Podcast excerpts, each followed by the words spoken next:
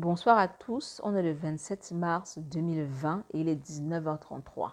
27 mars, jour d'enregistrement et non de publication. J'enregistre aujourd'hui l'épisode 6 du podcast intitulé Le mythe de la passion. Mais avant de parler de passion, on parlera de l'actualité du jour. Euh, digression a donné naissance à un nouveau bébé qui s'appelle My Little Monde, qui est la petite sœur de l'évapotage de C. My Little Monde est une newsletter dont le premier mail est parti mercredi dernier. Euh, My Little Monde permet à digression de passer de la théorie à la pratique. Comme vous l'avez remarqué sur le podcast et sur euh, le blog, je partage mon expérience, je partage mes réflexions autour de nombreux domaines, sans toutefois décliner une étape après l'autre comment est-ce que j'arrive au résultat que j'ai. Grâce à My Little Monde, qui se déclinera en, en mini-programme de six semaines, je donnerai tout, mais absolument tous mes trucs et astuces pour atteindre les résultats que j'ai dans divers domaines. Le premier mini-programme portera sur la conception et le déploiement d'un projet personnel. Il ne s'agira pas seulement de vous raconter ma vie, je vous emmène avec moi de la conception au déploiement d'un projet personnel. Je vous raconterai étape après étape ce que je fais, pourquoi je le fais et comment je le fais. Et euh, vous aurez à votre disposition des questions qui vous permettront de faire le suivi de vos projets personnels. Donc, on avancera tous ensemble. Vous avez pu remarquer que le contenu du blog et celui du podcast sont des contenus distincts. Il en sera de même pour le contenu de la newsletter. Il ne sera publié sur aucune des deux autres plateformes. Donc, si, si vous êtes intéressé par ce contenu-là, il faudra vous abonner à la newsletter. Et pour s'abonner, rendez-vous sur le blog medicreation.com, cliquez sur newsletter dans le menu et vous aurez un formulaire d'abonnement. C'est tout ce qu'il y a à faire. Pour ce qui est des recommandations, j'en ferai trois aujourd'hui, mais je ne vais pas expliquer pourquoi, parce que je le ferai dans le corps de l'épisode. On aura deux livres et une chaîne YouTube. Le premier livre est Lynchpin de Seth Godin et le second livre est So Good They Can't Ignore You de Carl Newport. Ces deux livres m'ont vraiment permis d'enrichir euh, ma réflexion autour de la passion. Et je vous recommande la chaîne YouTube Road Trips Nation, qui est un collectif de, personnes qui sillonnent les États-Unis pour euh, interviewer des gens brillants au parcours brillant. Je vous recommande cette chaîne-là parce que je souhaite que vous compreniez que les parcours les plus brillants ne sont pas toujours inspirés par une passion. Les raisons pour lesquelles j'enregistre cet épisode sont très simples. Euh, j'ai reçu beaucoup de questions sur la passion sur Instagram après avoir parlé de mon échec entrepreneurial ici sur le podcast, l'épisode 4. Dans cet épisode, j'ai dit que j'ai été passionnée, du coup, je me suis lancée je me suis lancée dans Elle citoyenne, du moins je, je, me suis lancée entièrement, c'est-à-dire que j'ai laissé mon boulot et toute autre activité pour me consacrer à Elle citoyenne parce que oui, j'étais passionnée par l'action citoyenne et j'étais passionnée par la politique. La passion m'a permis de tenir sur la durée parce que c'était vraiment difficile, j'étais très très souvent fauchée, mais parce que j'étais euh, passionnée par ce que je faisais, j'arrivais à tenir. J'ai également dit dans l'épisode 4 que la passion a été un frein pour moi parce que je n'ai pas conçu l'initiative comme une entreprise à moment parler. Je me suis focalisée sur ce qui me passionnait, qui était la recherche et l'écriture. Pourtant, quand on a une entreprise, il y a plein d'autres trucs autour, des trucs administratifs. En fait, il y a beaucoup de choses qui tournent autour d'une entreprise. Ce n'est pas seulement le cœur de métier de l'entreprise. Et moi, je me suis focalisée sur le cœur de métier qui était la recherche et l'écriture. Et j'ai laissé, euh, je ne me suis pas occupée du reste, ce qui a fait sombrer euh, l'initiative. J'ai également dit que la passion m'a éloignée du projet parce que ma passion a évolué avec le temps. Je n'étais plus intéressée par l'action citoyenne et par la politique comme je le concevais au départ. Mon envie est passé de réfléchir aux actions à réfléchir au modèle. Et quand on n'a pas mis en place de système pour pérenniser euh, ce que la forme précédente de ma passion avait, engendré, je n'ai pas pu tenir parce que je ne voulais plus parler des actions, je voulais parler des modèles. La seconde raison pour laquelle je parle du mythe de la passion aujourd'hui, c'est parce que j'en ai un petit peu marre du discours contemporain autour de la passion. On a des slogans qui, euh, à mon sens, abrutissent les masses, des slogans comme Vis ta passion ou tu rates ta vie des trucs comme fais du soul searching et découvre ta passion. Fais ta passion ton boulot et tu n'auras plus jamais l'impression de travailler dans ta vie. Ou encore, les grands entrepreneurs connus vivent de leur passion et regardez comment ils sont super riches. Et on en profitera pour vous dire que ces grands entrepreneurs-là ont laissé tomber l'école pour se consacrer à leur passion. Du coup, ne vous dérangez pas, abandonnez tout et allez vivre votre passion et vous serez riche. Donc, ces, ces discours-là me font, j'ai voulu dire me font chier, mais on ne va pas utiliser les gros mots. Ces discours-là me, me hérisse le poil, on va dire ça comme ça. Pour planter le décor, les questions reçues sur Instagram et le discours contemporain rattachent fortement la passion au travail. Donc, dans cet épisode, on parlerait on parlera de passion et travail.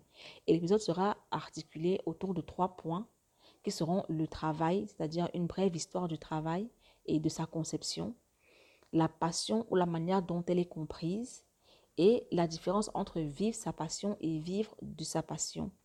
Et cette fois-ci, je ne vais pas répondre aux questions à la fin de l'épisode, je répondrai aux questions au fur et à mesure que j'évoluerai dans l'épisode.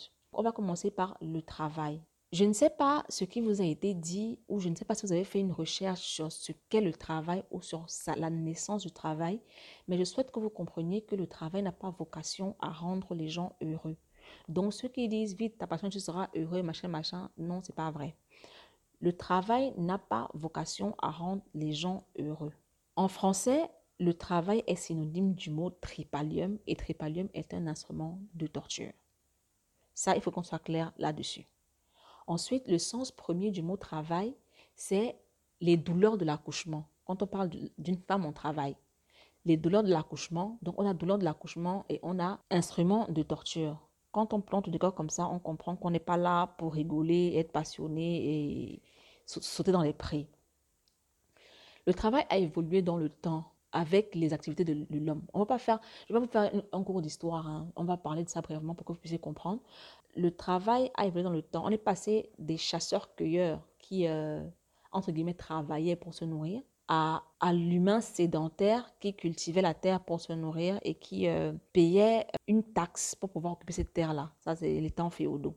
Donc, comme j'ai dit, j'ai fait un truc vraiment très bref et très, euh, très, très succinct. En gros, le travail a toujours servi à assurer la survie, c'est-à-dire chasseur-cueilleur pour manger, cultiver la terre pour manger, mais aussi pour pouvoir payer sa dîme, pour pouvoir habiter où on habite. Ensuite, euh, avec le, capitalisme, le travail est devenu, comment est-ce que je vais dire, l'humain a fait de lui-même une marchandise avec le capitalisme, c'est-à-dire que vous vendez votre temps et vos compétences contre de l'argent qui vous permettra d'assurer votre survie. Donc, la base reste la même on travaille pour assurer sa survie. Le vocabulaire euh, autour du travail a beaucoup changé.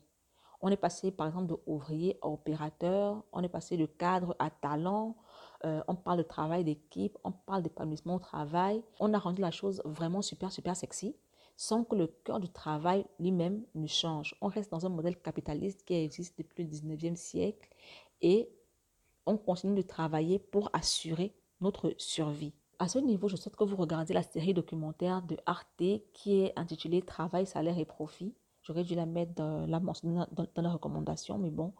Euh, travail, salaire et profit de Arte qui revient sur euh, la notion du travail du début, c'est-à-dire que des temps anciens, ancestraux, tout ce que vous voulez, à aujourd'hui. Ça vous permettra de comprendre un petit peu euh, ce qu'est le travail, pourquoi il est comme il est et pourquoi on le vit comme on le vit. Pour ce qui est de la passion, je vous lirai la définition de la passion dans le Larousse pour qu'on puisse être euh, tous au même niveau. Première définition. Mouvement affectif très vif qui s'empare de quelqu'un en lui faisant prendre parti violemment pour ou contre quelque chose ou quelqu'un. Deuxième euh, définition, amour considéré comme une inclinaison irrésistible et violente. Troisième, penchant vif et persistant.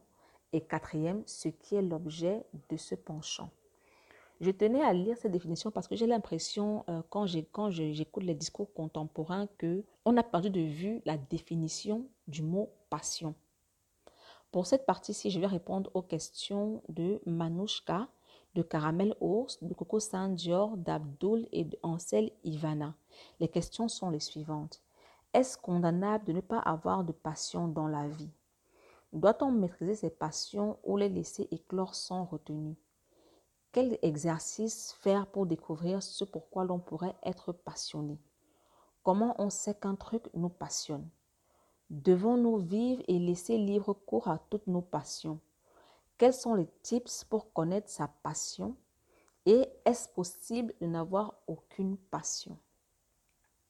En fait, ces questions m'ont attristé. Elles m'ont vraiment attristé parce que je me suis rendu compte que le discours contemporain a vraiment... Euh, un lavage de cerveau aux gens.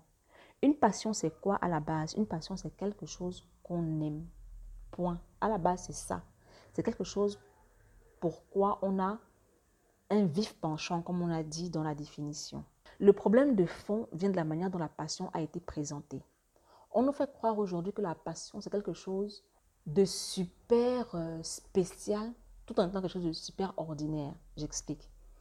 Super spécial parce qu'on vous dit que les gens qui ont réussi dans la vie sont des gens passionnés. Donc, ils sont spéciaux, ils ont trouvé leur passion et euh, ils, ont, ils, ont, ils ont atteint les sommets. Super ordinaire parce qu'on vous dit que vous aussi, vous pouvez euh, trouver cette passion-là qui va vous mener très loin. Mais en même temps, ceux qui ont cette passion-là sont spéciaux. Donc déjà, le discours n'est pas cohérent. Deuxièmement, la passion semble n'être plus rattachée travail. C'est-à-dire quand on vous dit, on vous dit en fait, basez toute votre vie sur, autour de votre, sur, votre passion plutôt.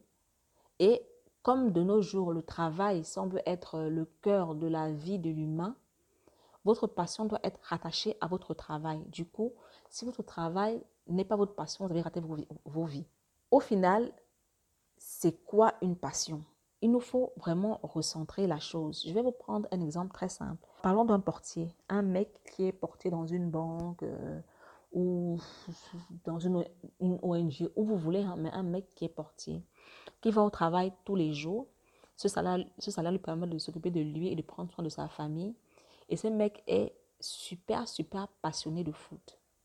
Il est passionné de foot au point où quand une équipe qu'il aime joue, il est prêt à mentir au travail pour avoir euh, un jour off. Il se fiche que cette absence soit, soit, déduite de son salaire. Pour lui, le plus important, c'est de pouvoir voir son équipe jouer. Et il économise depuis super, super longtemps pour pouvoir s'acheter un ticket pour se rendre dans un stade et voir son équipe jouer. Je répète, ce mec est porté dans une institution, euh, celle que vous voulez, whatever, c'est pas grave. Le plus important, c'est il est portier et il est passionné par le foot. Est-ce que ça signifie que ce monsieur a raté sa vie parce que son travail n'est pas sa passion Est-ce que le fait que le football soit sa passion et qu'il soit portier signifie que ce n'est pas une passion? En fait, je ne comprends pas comment est-ce que ces gens ont réussi à vous faire croire que vous n'avez pas de passion et que, et que vous fallait chercher en vous votre passion. Je ne comprends pas. Ce monsieur-là, dire de lui qu'il a raté sa vie parce que son métier n'est pas sa passion, c'est insultant, je trouve. C'est vraiment insultant. Le gars est passionné de foot. Son seul rêve, c'est de pouvoir voir son équipe jouer devant ses yeux. Mais parce qu'il ne gagne pas de l'argent par rapport à cette passion-là, vous allez me dire que ce n'est pas une passion. Non, ce n'est pas une passion parce que les gourous et coachs euh, contemporains vous ont dit que la passion, c'est ce qui rapporte de l'argent. Mais ne nous fâchons pas. Ce que je veux que vous compreniez, c'est on ne cherche pas en soi ce qu'on aime. On ne fait pas du soul searching pour trouver ce qu'on aime on ne s'assoit pas dans sa chambre pendant des heures à réfléchir à ce qu'on aime. On aime un truc ou on ne l'aime pas. Point. C'est tout. C'est un peu comme des gens vous diront, moi je préfère, moi j'aime les, les, les, les, alocos. L'autre dira, j'aime le manioc. Est-ce qu'il va rester dans sa chambre à faire du soul searching pour se demander quelle est la bouffe qu'il aime? Mais non. C'est la même chose pour les passions. Qu'est-ce que vous aimez? Qu'est-ce que vous enjaille? Eh, Quels sont vos hobbies? À quoi est-ce que vous occupez vos temps libres? Qu'est-ce qui occupe votre réflexion la, plupart du temps? Ma soeur, par exemple, dit souvent que sa passion, ce sont ses enfants. Est-ce que parce que ses enfants ne sont pas euh, exploités euh, pour avoir de l'argent, ils ne sont pas une passion? C'est la question que je, souhaite vous poser. Les discours selon lesquels il faut trouver sa passion sont des discours dangereux parce qu'ils vous font croire que vous n'avez pas de passion, premièrement.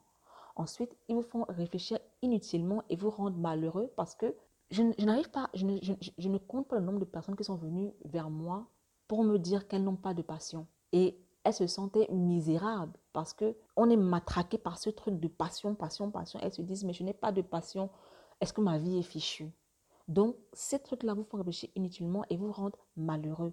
Et ils vous font croire que vous avez raté vos vies parce que le boulot que vous avez et qui vous permet de nourrir votre famille et de vous occuper de vous et de votre maman et de vos enfants et de votre grand-mère et tout et tout vous est présenté comme vide de sens.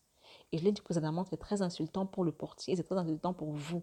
il faut commencer, avant de, de réfléchir à passion, travail et tout, je pense qu'il faut commencer par comprendre pourquoi vous travaillez à la base. Quelle est la raison pour laquelle vous travaillez? Pourquoi Pourquoi Pourquoi est-ce que vous travaillez? Quel est votre but ultime? On va parler de la différence entre vivre sa passion et vivre de, sa passion. Et je vais en profiter pour répondre à la question de Manouchka qui est toutes les passions offrent-elles des opportunités de travail? Tout le monde vit sa passion. Je vous ai parlé du portier euh, qui, euh, qui est prêt à tout pour regarder un match de foot. Lui, le foot, c'est son truc. Il vit sa passion au quotidien. Il en parle avec ses amis. Il regarde ses matchs. Il va dans les bars pour regarder les matchs pour pouvoir profiter de la, liesse dans le coin. Il vit sa passion à fond. Tout le monde ne veut pas vivre de sa passion. Ça aussi, c'est quelque chose qu'il faut comprendre. Par exemple, je disais à quelqu'un la, dernière fois que moi, je suis passionnée d'animer. Mais je n'ai pas envie de vivre de cette passion. Je n'ai pas envie d'ouvrir un blog d'animé pour en parler, pour devenir euh, euh, un point central de l'information des animés et peut-être me faire de l'argent de cette façon-là. Je n'ai pas envie. J'ai juste envie d'enjailler mes animés dans ma chambre, dans le noir et c'est tout. Je ne veux pas vivre de cette passion-là. Je veux juste enjailler mes animés. Et c'est légitime. J'ai le droit d'avoir une passion que je n'ai pas envie de monétiser. C'est normal. C'est totalement normal. Ensuite, il n'est pas donné à tout le monde de vivre de sa passion parce que on peut avoir une passion et ne pas être talentueux. Là, ça va être compliqué un peu pour vous de vivre cette passion-là.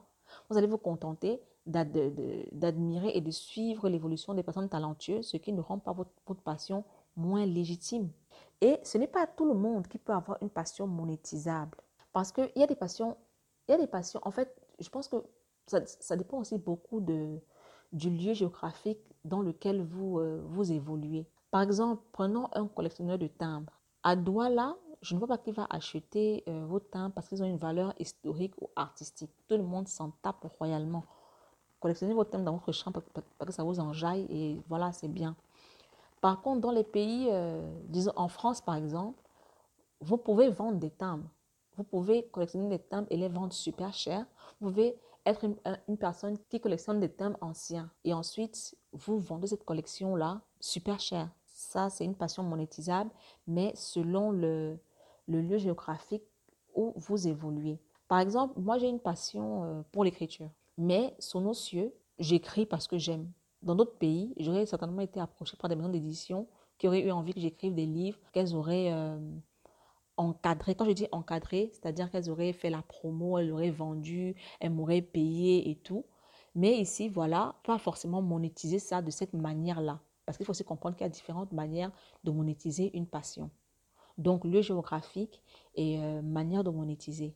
Ça, il faut bien, bien, bien, bien que vous le reteniez. Pour ce qui est des passions monétisables, Abdul me demande à quel moment peut-on faire de sa passion une source de revenus.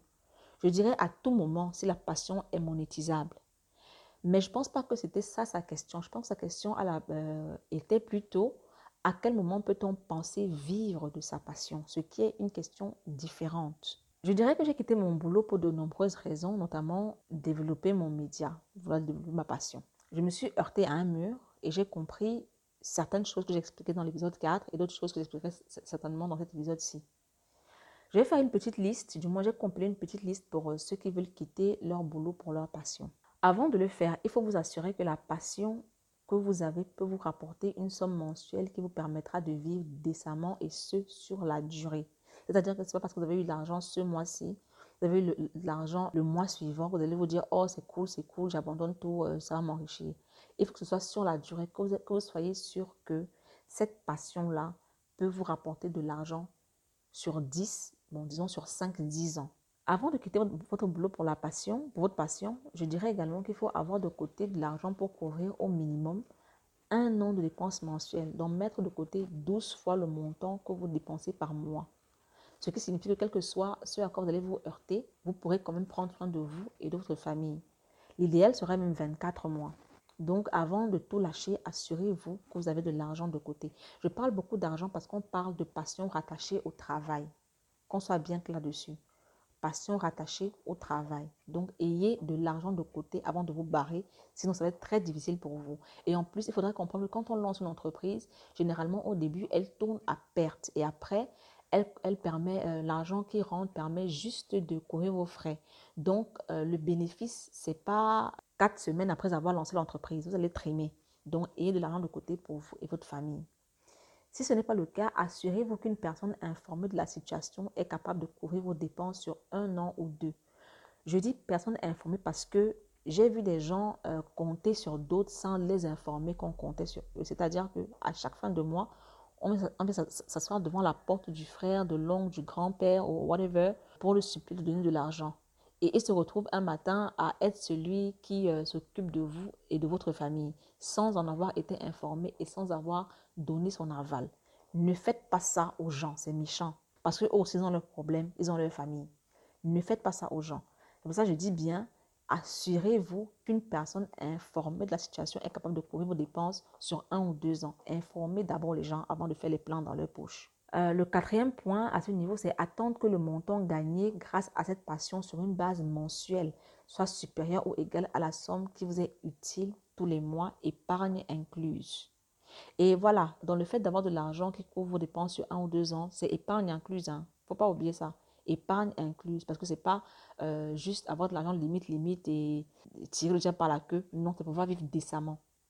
Si vous êtes tout seul, vous pouvez faire ce que vous voulez de vos vies. Et si vous avez une famille, c'est pouvoir la, la mettre dans des conditions décentes. Donc, le quatrième point, c'est attendre que le montant gagné grâce à cette passion, à cette passion sur une base mensuelle soit supérieur ou égal à la somme qui vous est utile tous les mois, épargne incluse. Ne pas oublier ça. Et je vous ai dit qu'au départ, on tourne à perte. Ensuite, on court juste les frais et après, on peut avoir des bénéfices. Et ces bénéfices-là, généralement, ne permettent pas forcément de toujours rémunérer celui qui a créé l'entreprise parce qu'il se focalise généralement sur les employés pour pouvoir faire tourner le business. Donc, mes cocos, comme je dit, ce pas après quatre semaines. Que signifie exactement vivre de sa passion? La phrase vivez de votre passion et vous n'aurez plus jamais l'impression de travailler de toute votre vie est le scam du siècle. C'est le scam du siècle. Je vais vous expliquer pourquoi. Je vais vous parler de vivre sa passion en tant qu'entrepreneur, vivre sa passion en tant que freelance et vivre sa passion en tant qu'employé. Commençons par vivre sa passion en tant qu'entrepreneur. Être entrepreneur signifie ne pas s'embaucher soit pour faire une tâche. C'est-à-dire que vous créez un espace où le cœur de métier de l'entreprise ne dépend pas de vous. Vous devez pouvoir être couché chez vous devant Netflix et pouvoir gagner de l'argent sans rien faire parce que vous avez mis en place une plateforme qui vous permet de faire le travail à votre place. C'est-à-dire, si vous n'avez pas bien compris, devenir entrepreneur dans un domaine qui vous passionne signifie vous détourner de ce domaine. Qu'on soit bien là-dessus. Prenons l'exemple d'un codeur. Un mec qui adore coder, qui décide d'ouvrir une entreprise où il va coder des logiciels ou whatever. À la base, lui-même, il code, il code euh, et il crée ses logiciels, n'est-ce pas? Après, il embauche des gens et ils codent tous ensemble. Mais s'il continue de faire ça, il va rester un petit truc dans sa chambre, un petit collectif dans, une chambre qui code pour faire des logiciels. Il faut qu'il en fasse une entreprise structurée. Et pour ça, il faudra qu'il passe, lui, de codeur à boss. Et le boss ne code pas. Le boss structure l'entreprise. Le boss euh, euh, cherche l'argent. Le boss alloue les fonds gagné par l'entreprise. En fait, le boss fait tout ce qu'il y a à faire sauf coder parce que ça, ça ne le concerne plus. En tant qu'entrepreneur, il ne peut pas être celui dont le cœur de métier de l'entreprise dépend. Sinon, il a raté son coup. Il n'est pas entrepreneur. Donc, sachez bien ceci. Ceux qui vous disent que vivre sa passion, machin, machin, ce sera trop cool, machin. Vivre de sa passion veut dire parfois se détourner de sa passion. Si vous êtes chaud, c'est bon. Si vous n'êtes pas chaud, ça va être chaud pour vous. Si le code passionne toujours autant euh, ce mec-là, ce codeur dont j'ai parlé, et qu'il veut absolument continuer de coder, il lui faudra embaucher un boss pour son entreprise et il lui faudra accepter que ce boss-là sera son boss. Parce que c'est lui qui a créé l'entreprise, c'est vrai, mais c'est cette personne-là qui a euh, la charge de l'évolution et de, comment on dit ça, de la croissance de l'entreprise. Donc ce boss-là lui dira à lui ce qu'il faut faire, lui petit codeur de l'entreprise qu'il a créée. Ça, il faut que vous compreniez ça parce que beaucoup de coachs ne vont, pas vous le dire. Il faut qu'on sache dire les vérités. Voilà. Vivre de sa passion en tant que freelance. Vivre, sa passion en tant, de sa passion en tant que freelance, c'est oublier la folie des grandeurs et ne pas vouloir être boss d'une entreprise. Parce que le freelance est celui dont dépend le cœur de métier pour faire entrer de l'argent. C'est lui qui travaille. C'est lui qui fait rentrer de l'argent grâce à son action personnelle. Il peut avoir des appuis comme des secrétaires, euh, des assistants et tout et tout, mais le cœur du travail dépend de son action directe. Il ne s'agit pas pour lui d'embaucher quelqu'un qui va faire ce travail-là, c'est lui qui fait ce travail. Donc, si vous êtes un freelance et que vous êtes en mode, ouais, je, je vais euh, en faire une entreprise, je vais embaucher des gens, on va tous faire le même travail, ce n'est pas une entreprise. Vous êtes un collectif de mecs qui euh, avaient la même occupation. Ce n'est pas une entreprise. Sa passion en tant que freelance, c'est également accepter qu'on est celui dont le cœur de l'activité dépend et ceux qui nous entourent ne sont que des soutiens. Je vais vous prendre le cas d'un écrivain. Un écrivain écrit des livres et il est le seul à pouvoir écrire ses livres parce que toute l'histoire sort de son cerveau. Toute la réflexion sort de son cerveau. Il ne peut donc pas la transmettre à quelqu'un pour faire le travail à sa place. Il peut avoir des assistants, il peut avoir un agent, il peut avoir une maison d'édition, mais sans son action directe, il ne peut pas faire rentrer de l'argent. C'est ça en fait sa passion en tant que freelance. C'est également accepter qu'on ne fait que ce pourquoi d'autres sont prêts à payer. C'est-à-dire qu'on travaille pour quelqu'un quand on est un freelance. Donc ceux qui vous disent que vous n'aurez pas de boss et puis euh, la vie sera cool, c'est pas vrai. Si vous, si vous vivez de, votre passion en tant que freelance, vous travaillez pour la personne qui est prête à payer pour vos services. Sinon, vous serez dans votre chambre à être passionné et puis c'est tout. Ceux qui pensent que nous pouvons et que nous devons tous vivre de notre passion doivent comprendre qu'ils ne pourront jamais créer une entreprise ou travailler comme freelance à grande échelle.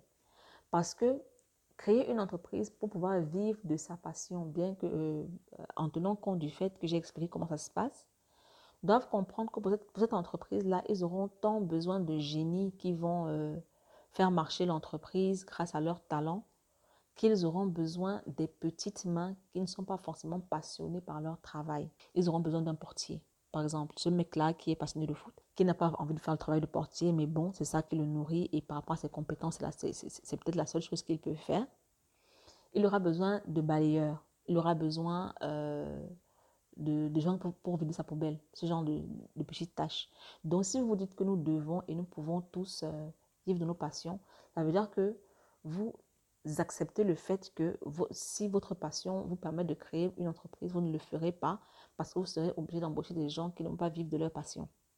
Donc, il faut souvent faire très attention à, à ces courants de pensée qu'on adopte sans, sans y réfléchir de façon euh, profonde.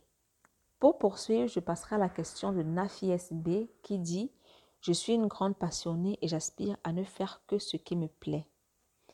La passion à femme, pourquoi penses-tu cela? J'ai eu à le dire, euh, j'ai eu à le dire de nombreuses fois sur Instagram, la passion à femme. Du coup, c'est pour ça qu'elle me demande pourquoi est-ce que je pense que la passion à femme? Ensuite, elle dit Qu'en est-il de ceux qui vivent de leur passion et qui s'en sortent? Je tiens à préciser ceci. Beaucoup oublient que travailler dans le cadre d'une entreprise leur évite de nombreuses tâches chiantes. C'est ce que je disais tout à l'heure quand je parlais de vivre sa passion en tant qu'entrepreneur. Si vous êtes passionné par le code, si vous travaillez pour une entreprise, elle vous demande juste une seule chose. Faire ce pour quoi vous êtes passionné, c'est coder. Par contre, si euh, vous voulez en faire une entreprise, ça va être compliqué parce que vous allez devoir cesser de coder et laisser d'autres gens coder pour vous vous allez devoir vous, vous, continuer les tâches administratives qui ne vous plaisent pas forcément. Donc, se dire qu'on ne fait que ce qui nous plaît et qu'on veut vivre de sa passion, c'est possible. Hein, dans le cadre d'une entreprise, il n'y a pas de souci. Mais si vous voulez être votre propre boss, ça va être chaud. Ensuite, ne faire que ce qui nous plaît dans le cadre d'une entreprise mène droit dans le mur. Et ça, je l'ai dit dans l'épisode 4. Je me suis concentrée uniquement sur le cœur de métier, c'est-à-dire faire de la recherche et écrire. Tout ce qui était administratif et tout ce qui était croissance, je ne me suis pas intéressée et ça m'a mené droit dans le mur. Donc, si tu dis que tu ne veux faire dans ta vie que ce qui te plaît, ça va être chaud. Parce que même, quel, que soit le domaine de ta vie, laissons même euh, le côté travail, quel que soit le domaine de ta vie, tu fais forcément des choses qui ne te, qui ne te plaisent pas pour pouvoir évoluer au quotidien. Beaucoup de gens n'aiment pas cuisiner, mais ils ont besoin de manger au quotidien. Ils n'ont pas tous les moyens de se payer euh, euh, un cuisinier. Ils cuisinent. Ça donne le, résultat que ça donne, mais ils ont besoin de manger ce qu'ils qu'ils cuisinent. Est-ce qu'ils aiment cuisiner? Non, mais il leur faut manger pour vivre. C'est un peu la même chose. Donc, dire que tu ne veux faire que ce qui te plaît, ça c'est vraiment euh, tomber dans le piège des discours contemporains qui ne sont pas forcément conceptualisés pour vous aider, mais plutôt pour vous vendre du rêve et s'enrichir. Ça, ça, faut vraiment apprendre à faire la différence. Ensuite, la question qu'en est-il de ceux qui vivent de leur passion et s'en sortent me mène droit vers un sujet que peu aborde quand il s'agit de passion. La passion n'a rien à voir avec l'activité, mais tout à voir avec le résultat visé. J'explique. Si Steve Jobs, par exemple, en fait, je, je prends, je tiens à que je prends beaucoup d'exemples américains et français parce que la documentation qu'ils ont est disponible. Du moins, ils ont de la documentation sur le parcours de leurs entrepreneurs et de leurs, entre guillemets, étoiles, ce que nous n'avons pas toujours chez nous. Donc, souffrez que je prenne des exemples qui viennent d'ailleurs. Donc, je disais, si Steve Jobs n'avait pas été à la tête de Apple, il aurait été un maître zen. Zen dans le zen qui est, qui est un courant de pensée, une religion et tout ce que vous voulez. Il aurait été un maître zen, ce qui n'aurait rien changé à son action. Pour la simple raison que son, son, son drive, son moteur n'était pas Apple, c'était Think Different. Il voulait emmener les gens à penser différemment. Le, le motto, comment tu dis, le slogan de, de Apple, c'est Think Different. C'est briser le statu quo, c'est vous amener à faire des choses différemment pour pouvoir mieux les faire. C'est la même chose dans le, dans la, le courant de pensée zen. On se focalise sur la spiritualité, sur le soi, sur, euh, sur l'élévation euh, du soi interne, un truc comme ça, pour pouvoir penser différemment et s'élever en tant que personne. Donc vous, voyez que Apple et l'idéologie zen ne sont pas vraiment euh, opposés. Think different. Bill Gates n'est plus à la tête de Microsoft, mais il vit une vie riche et pleine parce que grâce à sa fondation, il continue de poursuivre le résultat qu'il a toujours cherché. Le résultat de Bill Gates à la base, c'est donner les moyens à chacun de prendre soin de lui-même. Grâce à, Microsoft, il a réussi à faire de chaque personne une entreprise en mettant entre, en mettant entre les mains un dispositif qui lui permettait d'être aussi productif qu'une entreprise. Un ordinateur, une personne. C'était, je pense que c'était un petit peu ça. C'est pas les mots, les mots exacts, hein, mais c'était un petit peu ça l'idée. Et avec la fondation Bill et Melinda Gates, il permet aux gens de prendre soin d'eux-mêmes, mais d'une manière différente. Il, il, a, il, il, est très actif dans le, dans le domaine de la santé, par exemple. Il s'assure que les maladies qui peuvent être évitées le soient pour qu'on puisse, euh, pour que les enfants dans les pays, euh, je vais dire, pas très avancés, je ne vais pas dire développés, je vais dire pas très avancés, puissent avoir la chance eux aussi d'évoluer, d'être sains de corps, d'évoluer et de pouvoir prendre soin d'eux. Vous voyez que ce n'est pas différent. Ce n'est pas le logiciel que Microsoft créait qui est important, mais c'est la vision derrière. Quelle est la mission qu'il se donne en tant que personne? C'est de donner à chacun les moyens, de donner à chacun les moyens de prendre soin de lui-même. Par exemple, euh, beaucoup pensent que j'ai changé de domaine, que je suis passé de la politique à la digression. Oui, je ne parle plus de politique, mais le cœur de ce que je fais n'a pas changé. Mon but ultime a toujours été que chacun soit au contrôle de sa propre vie. Si vous regardez mon discours euh, d'activiste pour l'engagement citoyen, c'était mêlez-vous de la politique parce que la politique régit nos pays. Et si nos pays sont régis, sont nous-mêmes, on n'est pas au contrôle de nos vies on doit pouvoir participer, on doit pouvoir s'activer, on doit pouvoir être au cœur de ce qui nous arrive.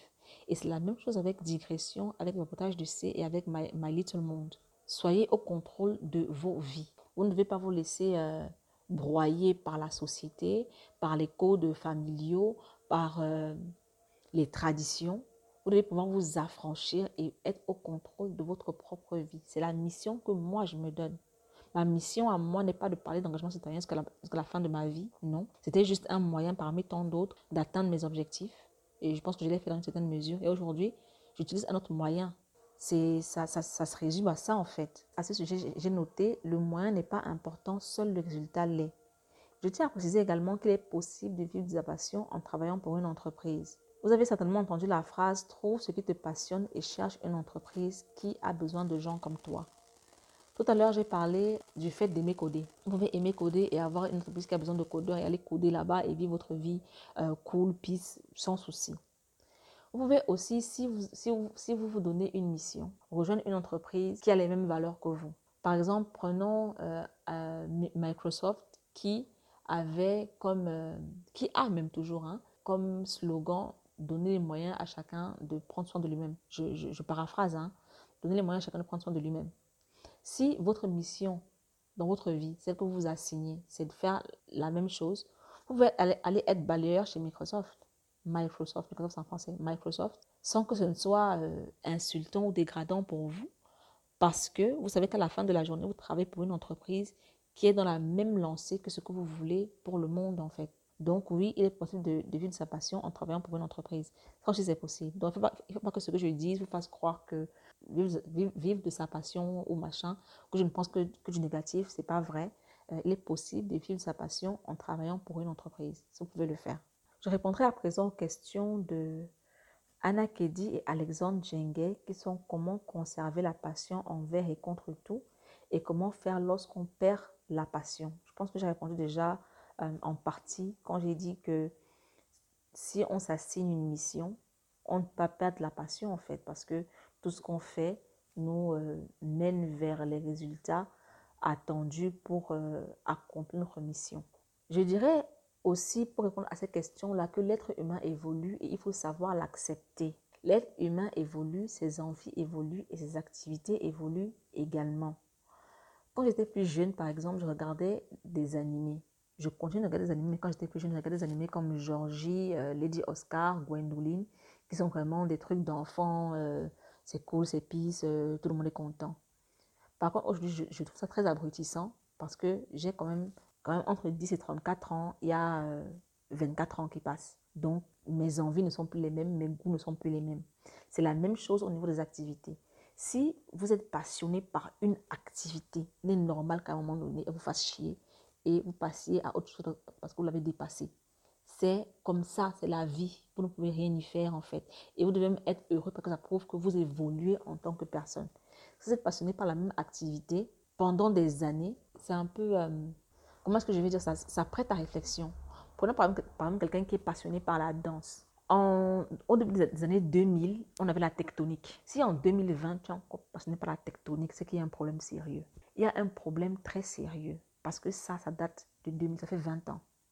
Tu peux continuer de danser, mais honnêtement, la tectonique reste pour toi quelque chose de vintage, quelque chose de fun à l'époque, quelque chose... Euh, ça, reste, un bon souvenir. Tu peux le faire de temps en temps dans tes prestations pour que vous puissiez vous, vous rappeler du temps passé mais ça ne peut pas être ton cœur de, de, de, de, ça ne peut pas être au cœur de ton, activité aujourd'hui en 2020.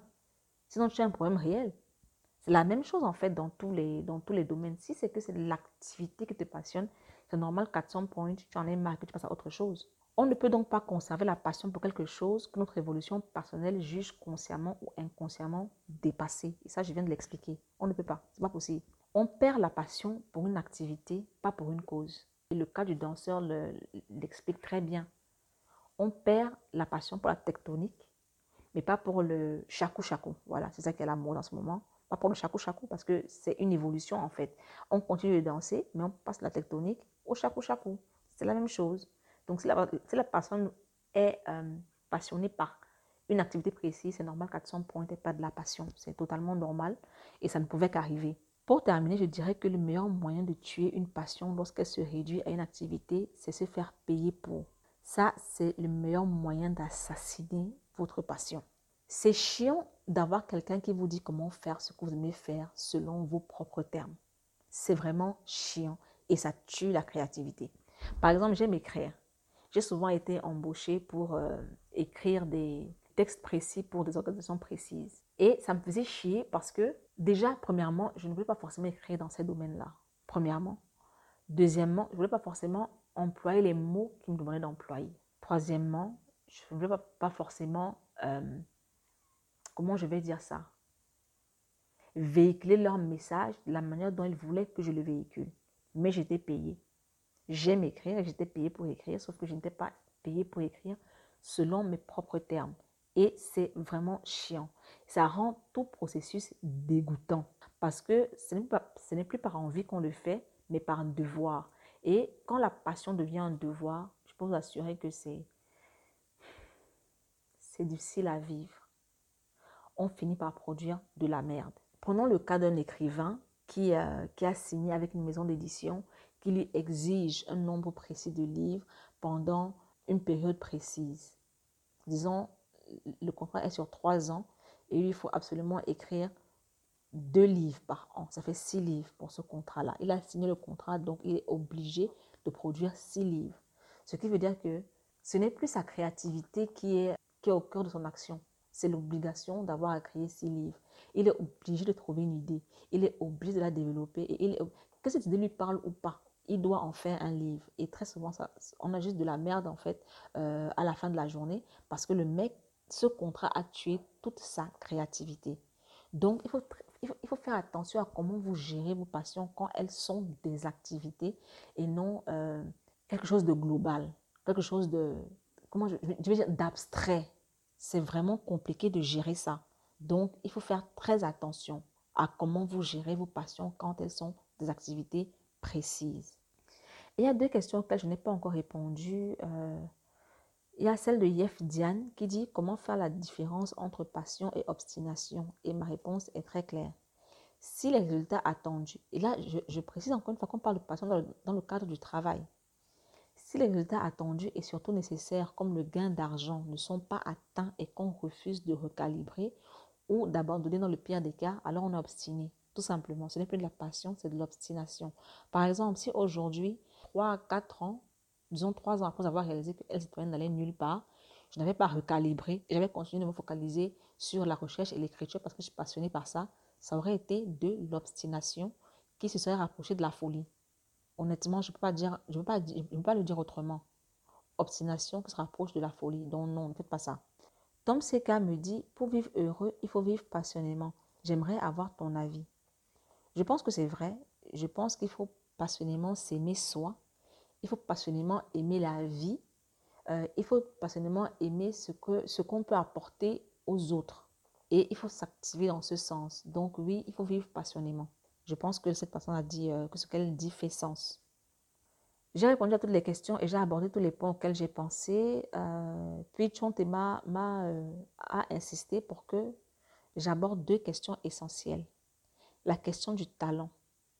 Être passionné par un domaine mais ne pas être talentueux. Je l'ai brièvement balayé pendant l'épisode, mais je vais un petit peu m'attarder dessus. Le mec, le portier qui est fan de foot n'est pas talentueux pour le foot. Il n'est pas doué pour le football il est juste passionné de foot. Et il l'accepte. Parce qu'aujourd'hui, porté, il n'est pas là à s'obstiner, à courir les terrains, à ne rien faire parce qu'il se dit passionné par le, le, foot. Il, comment je veux dire, il profite du football d'une façon différente. Et c'est quelque chose que je ne retrouve pas dans les discours euh, sur la passion aujourd'hui. Il y a différentes manières de vivre une passion. On peut être passionné et être observateur on peut être passionné, être acteur. J'en ai parlé sur Instagram quand je parlais des gens qui me disent Ouais, je suis passionné de lecture, mais je n'arrive pas à lire. Euh, est-ce que tu as des astuces Si tu es passionné de lecture et que tu n'arrives pas à lire, ça veut dire que tu n'es pas passionné de lecture en tant qu'acteur. Tu es passionné de lecture en tant qu'observateur.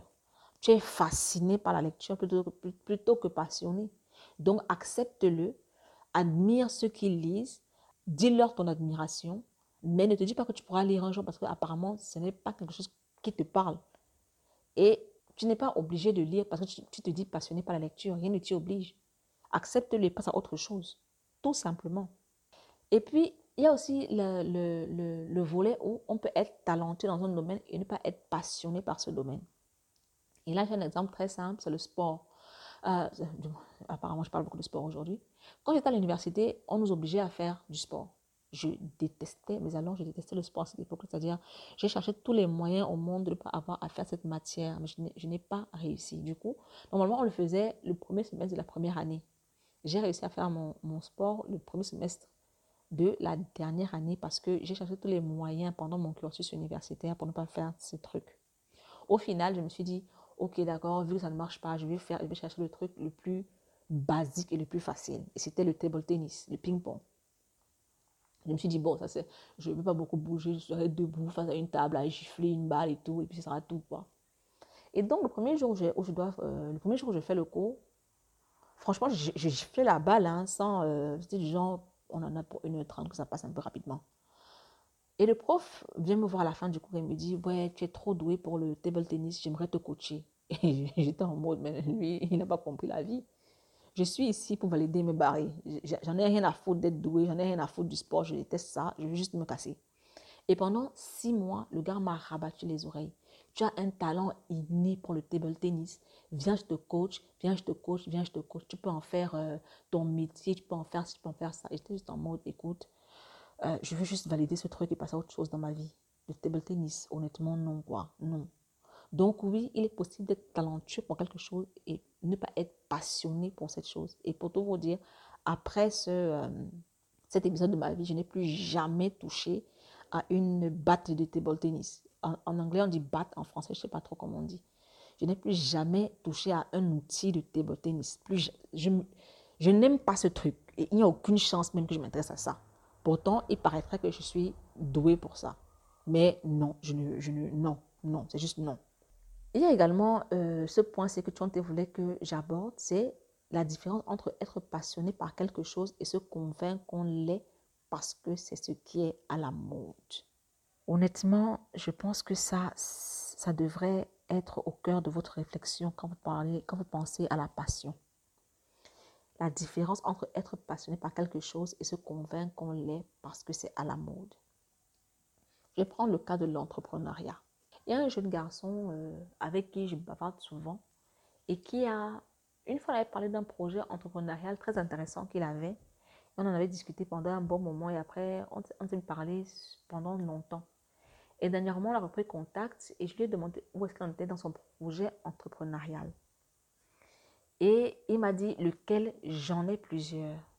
Je vous assure, j'ai mis fin à la discussion parce qu'on n'avait plus rien à se dire. On, ne pouvait plus communiquer, on ne pouvait plus, on ne pouvait plus échanger parce que j'ai compris qu'il n'avait pas compris. En fait, il se dit qu'il est passionné par ce qu'il a envie de faire. Il se dit qu'il est passionné par l'entrepreneuriat. Mais en fait, il, suit juste une mode. Parce que si tu es passionné par l'entrepreneuriat et tu es passionné par ce pourquoi tu veux, euh, ce sur quoi tu veux baser ton entreprise, c'est-à-dire le cœur de métier, ça signifie que tu, as compris que tu ne peux pas avoir plusieurs projets entrepreneuriaux, c'est ça? Oui, entrepreneuriat. Du moins d'entrepreneuriat en même temps. Parce que il y a une différence grande entre projet et initiative. Je pense que je l'ai dit au départ. Le projet, est en, euh, c'est genre, tu es en cours de conceptualisation. L'initiative, c'est lancé. Donc, si tu es au niveau de ta vie tu as 515 projets, que tu n'as encore rien lancé, c'est que tu n'as pas compris ce que, tu, es en train de faire. Donc, je, ne peux pas perdre mon temps à discuter. Ça va m'énerver. Donc, je préfère m'en aller. Donc, c'est la même chose aussi pour, pour tout ce qui est africanité. Aujourd'hui, les gens se disent passionnés par l'Afrique, passionnés par tout ce qui est africain, passionnés par tout ce qui est made in Africa. Mais beaucoup euh, le font parce que c'est à la mode, en fait. John t'a également posé deux questions. Euh, que faire quand sa passion n'est pas appréciée par son entourage? J'ai dit au départ qu'une passion, c'est quelque chose qu'on aime. On n'est pas obligé d'aimer ça en communauté. Moi, j'aime mes animés. Chez moi, quand j'étais chez ma mère, personne ne regardait les animés. Je regardais ça seul dans ma chambre, sans que ça ne gêne qui que ce soit. On n'est pas obligé de tous vivre nos passions en communauté. Et ça, c'est aussi un problème par rapport au discours contemporain. Une passion doit être sexy et appréciée de tous. Une passion doit être... Euh, ça doit faire rêver. Une passion, ça doit... Euh, en fait, c'est quelque chose de tellement spécial quand on présente ça que ça vous fait penser que vos passions doivent être appréciées de tous. Ce n'est pas le but d'une passion. Une passion est personnelle. J'aime les animés. C'est ma passion. J'en fais ce que je veux. Et j'ai besoin d'avoir euh, quelqu'un à côté de moi pour regarder mes animés. J'ai besoin que quelqu'un me dise que ouais et tout, euh, je valide, c'est sexy, tu peux aimer. J'en ai absolument rien à foutre. Ensuite, elle demande, est-ce qu'on doit avoir honte de sa passion? Bon, je pense que j'ai répondu à cette question en répondant à la question que faire quand sa passion n'est pas appréciée par son entourage. La dernière question, c'est comment transmettre sa passion à son enfant et comment accepter que son enfant n'ait pas les mêmes passions que soi? Je pense qu'il ne faut pas chercher à transmettre ses passions à ses enfants, premièrement. Un enfant n'est pas une, extension de nous. Un enfant n'est pas une, manière pour nous de revivre notre vie. Un enfant n'est pas une vie par procuration. Un enfant est un être entier qui vit sa vie et qui est appelé avec sa vie. Vous êtes pas là pour encadrer, c'est tout. Vous n'êtes pas là pour lui dire ce qu'il doit faire de sa vie, machin, non. Vous êtes des accompagnateurs, des gardiens. Quand elle m'a parlé de, transmettre les passions à ses enfants, elle m'a parlé du fait que je, souhaite transmettre la, lecture, la passion pour la lecture au petit humain. Pour ce lecture, je veux transmettre cette passion à cet enfant pour une raison très simple. Ça lui sera utile dans sa vie. Je ne veux pas qu'il soit quelqu'un de pas éclairé. Je ne vais pas dire bête, ça peut heurter certains. Donc, je vais dire quelqu'un de pas éclairé. Je veux pour sa vie qu'il soit quelqu'un d'éclairé, qu'il soit quelqu'un euh, qui ait l'amour pour la connaissance, parce que ça va lui permettre de ne pas tomber dans certains pièges, comme par exemple le piège de, de, discours sur la passion dont on parle aujourd'hui. Et ça va lui permettre de se créer des chemins qui le mèneront vers l'évolution qu'il veut pour lui-même.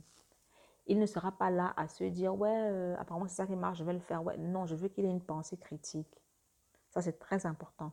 Cet enfant doit avoir une pensée critique et pour ça, il doit s'ouvrir à la connaissance. Et on s'ouvre à la connaissance grâce à la lecture, grâce à la consommation de contenu utile. Raison pour laquelle je souhaite lui transmettre la passion pour la lecture. C'est pas parce que moi j'aime lire que je veux qu'il aime lire. Ça n'a rien à voir. Je veux qu'il puisse baliser pour lui-même le meilleur chemin qui soit. Raison pour laquelle je souhaite qu'il lise, qu'il aime la lecture. Maintenant, euh, elle a demandé aussi euh, comment accepter que son enfant n'ait pas les mêmes passions que soi. Je l'ai dit, un enfant n'est pas une extension de nous. Il aime ce qu'il aime. À tous ces gens qui m'écoutent et qui se disent Ouais, euh, je suis en train de créer un empire et je veux que mon enfant le reprenne, c'est une très grave erreur parce que vous, vous risquez de faire des enfants malheureux. Créez votre empire, enjaillez votre empire. Si votre enfant veut le reprendre quand il est grand, libre à lui. Mais dites-vous que quand vous êtes mort, vous n'avez pas le droit de faire de votre fantôme une épée de Damoclès pour vos enfants. C'est pas bon. Vous avez créé votre entreprise et vous êtes mort. Si ça se pérennise, c'est bien. Si ça disparaît, c'est que ça a disparu. Le plus important est que vous ayez pu enjailler votre vie pendant votre passage sur Terre grâce à cette entreprise. C'est tout ce qui compte. Vous ne devez pas, euh, parce que vous avez créé quelque chose, avoir des, euh, être à l'origine d'une vie triste pour vos enfants parce que vous voulez absolument qu'ils reprennent ce que vous avez créé. Vous avez créé ça parce que vous vouliez créer ça. Ou alors, si vous avez repris l'entreprise familiale, c'était, on est peut-être obligé, et, vous savez ce que ça fait quand on est obligé de faire quelque chose. Ou alors, vous l'avez fait parce que vous l'avez voulu. S'il vous plaît, de grâce, laissez vos enfants vivre la vie qu'ils veulent pour eux-mêmes. Tant qu'ils ne font de mal à personne, tant qu'ils ne blessent personne, tant qu'ils ne heurtent personne, eux-mêmes inclus. Et parfois, vous allez même devoir les laisser se heurter eux-mêmes. Hein. Ça, je, dois le préciser. Donc, je disais, laissez-les vivre la vie qu'ils ont envie de vivre tant qu'ils ne font de mal à personne. Please, please, vivez votre vie et laissez les gens vivre la leur. Pour conclure, je dirais que cet épisode est la synthèse de beaucoup d'années de réflexion sur la passion et beaucoup de contenu consommé sur ce sujet-là. J'ai parlé au départ de deux livres euh, que je vous ai recommandés, qui sont Lynchpin de Seth Godin et So Good They Can't Ignore You de Cal Newport. Je parle de ces livres-là parce que euh, ils parlent du fulfillment dans le travail. Pas forcément de passion, comme on vous la vend, mais de fulfillment. What makes you fulfilled when you have a job? What can, qu'est-ce qui peut vous rendre heureux dans votre travail? Et ils disent ceci en substance. Se focaliser sur la maîtrise de son activité rend heureux. Être le meilleur rend heureux. Ils disent également que euh, se focaliser sur ce qu'on ce, qu'on apporte aux autres grâce à son travail rend heureux. Je vais par exemple prendre le cas de la caissière qui sourit aux gens. La caissière qui est aimable et qui sourit et qui, grâce à son sourire, arrive à faire oublier aux gens qui sont en train de dépenser leur dernier sou pour nourrir leur famille. Ils, disent également que se focaliser sur le changement des modèles sur l'éthique et sur le fait d'humaniser son activité rend heureux. Et ça, je peux vous assurer que c'est vrai parce que c'est une des choses qui me rend heureuse dans mon travail. Si vous me lisiez sur Facebook il y a 2-3 ans, alors vous savez que j'ai une sainte horreur d'information. Pourtant, je travaille pour un programme de formation, j'encadre un programme de formation.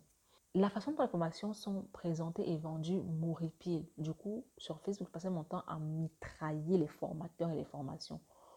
Aujourd'hui, je n'aime pas forcément les formations telles qu'elles sont présentées et telles qu'elles sont déployées, mais ce que j'aime dans mon travail, c'est ce que j'apporte aux personnes qui participent à nos formations.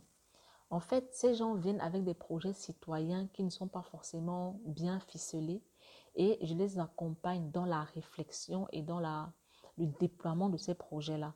Et honnêtement, savoir que quelqu'un vient avec juste une vague idée et qu'il rentre avec quelque chose qui pourrait être utile à sa communauté, utile pour lui-même, me rend heureuse. Donc, je, ne vous dirai pas que j'ai le boulot le plus sexy au monde.